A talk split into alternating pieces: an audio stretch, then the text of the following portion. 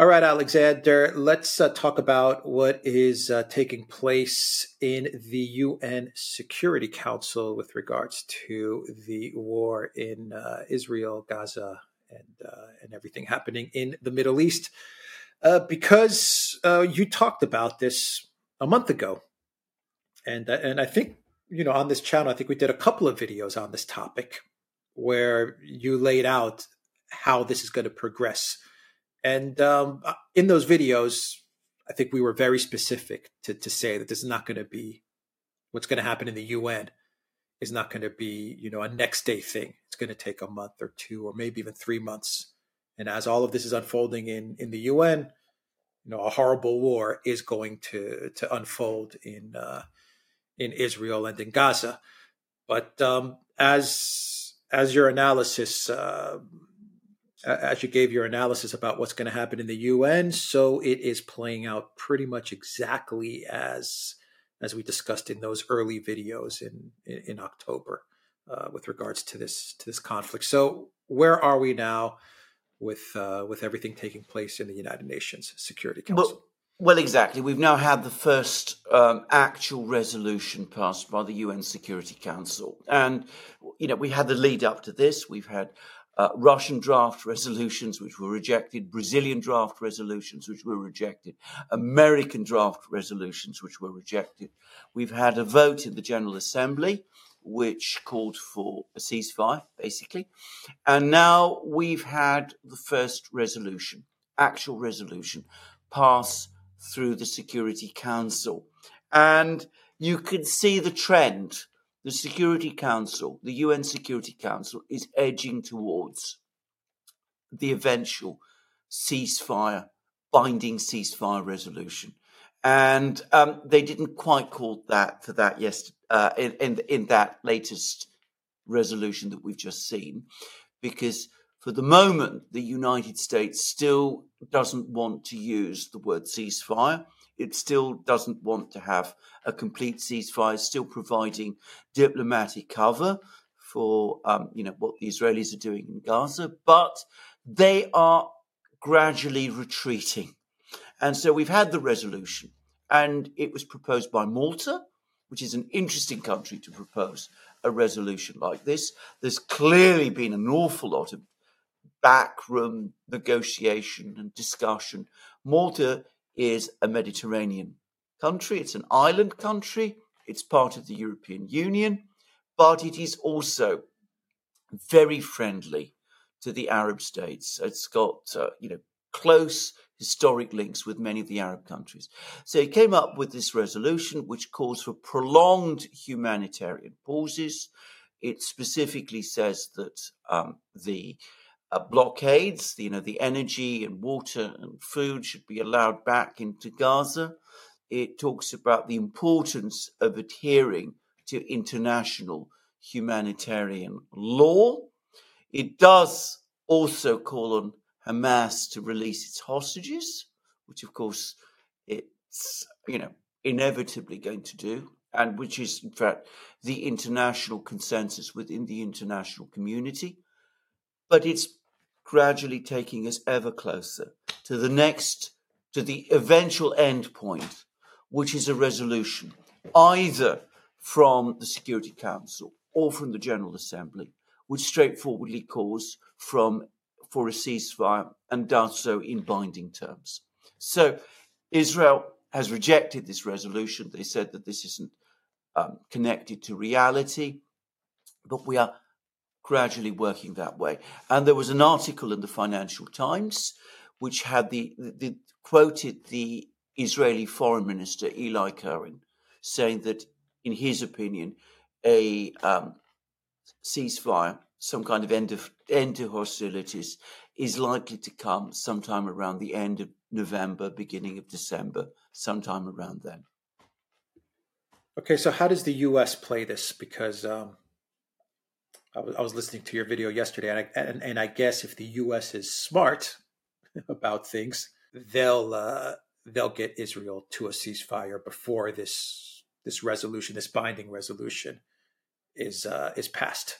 Because if a binding resolution is passed, which calls for ceasefire, I imagine Israel has to honor that resolution. I imagine they have to honor that resolution. I'm not sure, and uh, it, it, it's going to look terrible, not only for Israel. It's going to look really bad for the United States as well. It's going to really show the U.S.'s isolation on this uh, on this matter. So eh, they're better served.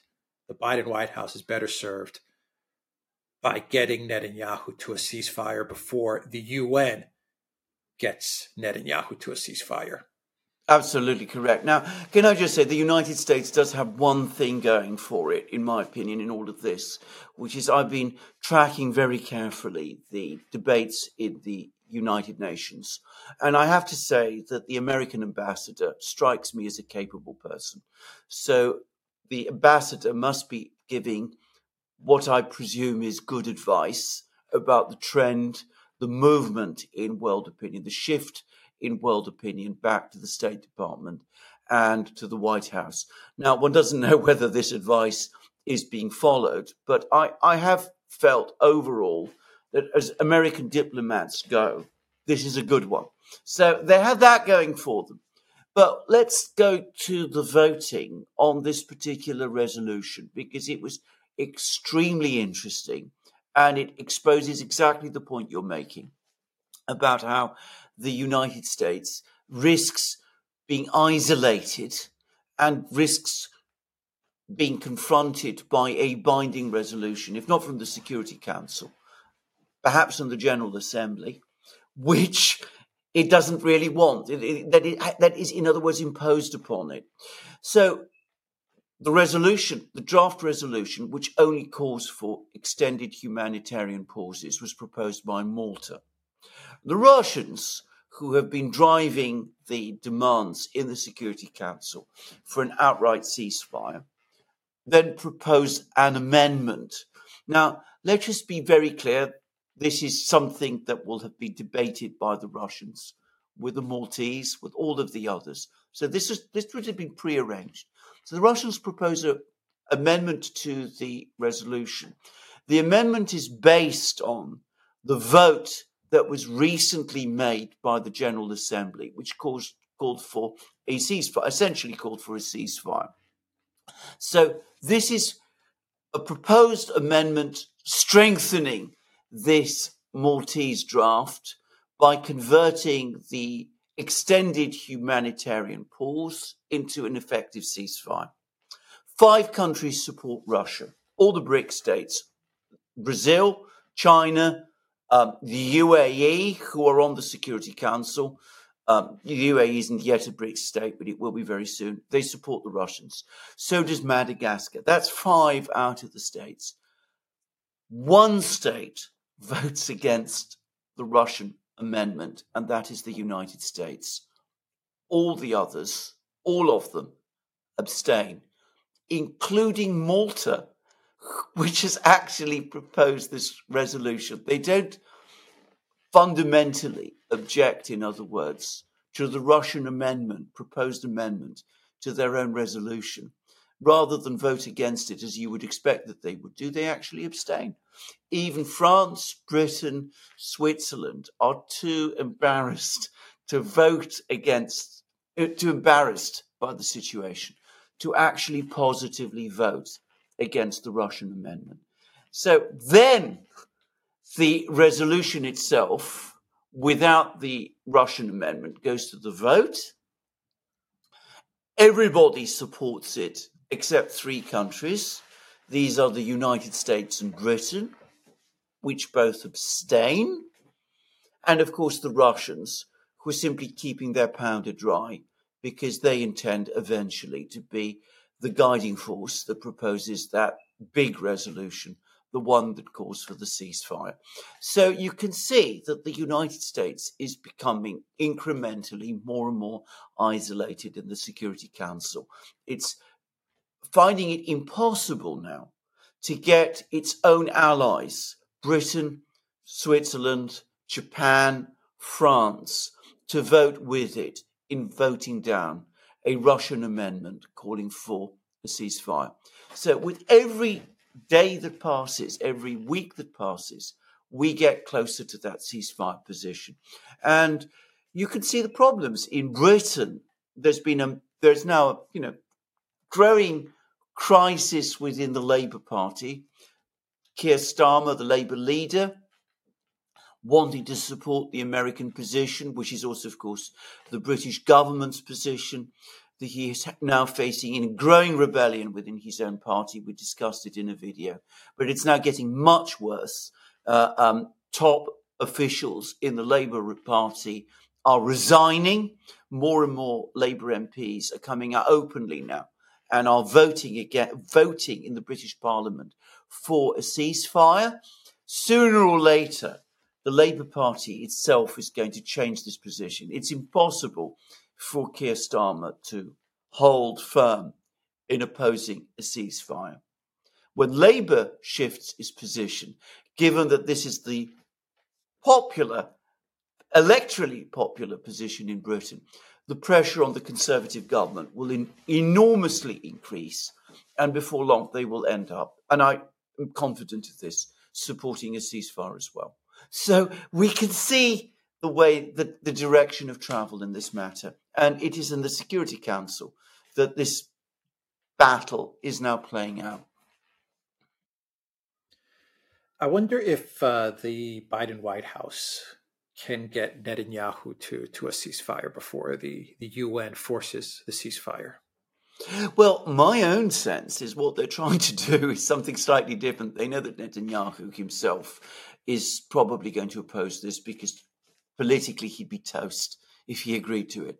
So I think they're trying to um, get him out, and uh, there's more and more moves to try to uh, get him out. I saw that uh, the opposition leader in Israel is now saying that Netanyahu must resign, and um, I, I would not be at all surprised if he's had some people whispering into his ear on behalf of the Biden administration, telling him, you know, let's let's get Netanyahu out because he's now the obstacle to some kind of political settlement of this thing, or at least, um, you know, w- what the US needs to do is to get ahead of this problem. I'm sure this is what the their UN ambassador is telling them that you know we, we're losing control of the diplomacy.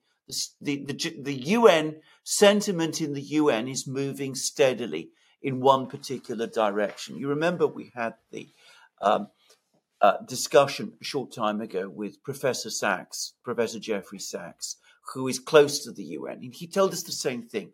The sentiment there, the, the other, the diplomats, the representatives of the various countries, they're all talking to each other. They're all moving in that direction towards the ceasefire.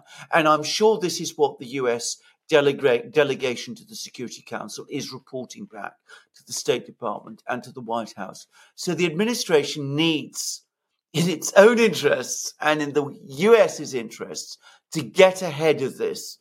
They probably have figured out by now that Netanyahu himself, for political reasons, cannot agree. So they're looking probably to find some way of leveraging him out, putting someone else in, coming to some kind of arrangement whereby an actual resolution from the Security Council or the General Assembly is no longer needed because that is effectively the situation we already have. So that I think is probably their game plan. Yeah. Uh, just just a final note. I imagined that uh, if if they are to to maneuver Netanyahu out, Netanyahu knows that if he were to be uh, replaced, then he's he's in a world of trouble, uh, domestic in Israel.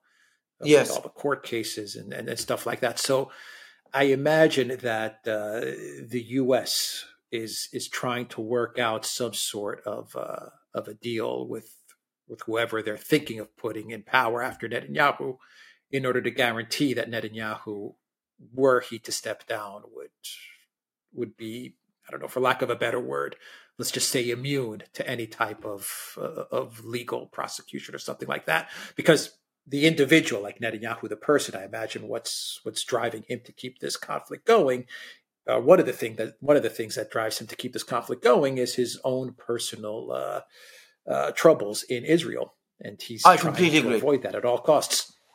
I so, so you have to give Netanyahu to get him out. You have to give him something so that he can agree to to step aside. I completely agree with that. I think that is exactly the deal that is eventually going to be done. Netanyahu steps down or is voted out or something of that kind. A new government is formed. The Biden administration works with it to try to bring the situation in Gaza back under control. Hopefully, at that point, we go back to the Security Council and the UN because there's all sorts of unfinished business left over from what you know happened on the seventh of October, which really does need to be looked at. I mean, we shouldn't forget what happened on that day. But uh, Netanyahu himself, um, there's nothing politically to be gained from putting him in prison. And I think that would be a dangerous thing to do, actually, in Israel. This is my own personal view. Also, you can't leave him in Israel um, as a political figure because he is an enormously skilled political operator and he'd be looking for some way to come back. So you look for some kind of a deal. He gets immunity for prosecution. And at the same time, he basically quits Israeli politics because, um, well, he's been there for a long time. I think the consensus probably is that it's now time for him to go. All right, let's see how all of this unfolds. The TheDuran.locals.com. We are on Rumble, Odysee, BitChute, Telegram, Rokfin, and Twitter X. And go to the Duran shop. 20% off. Use the code, the Duran 20 Take care.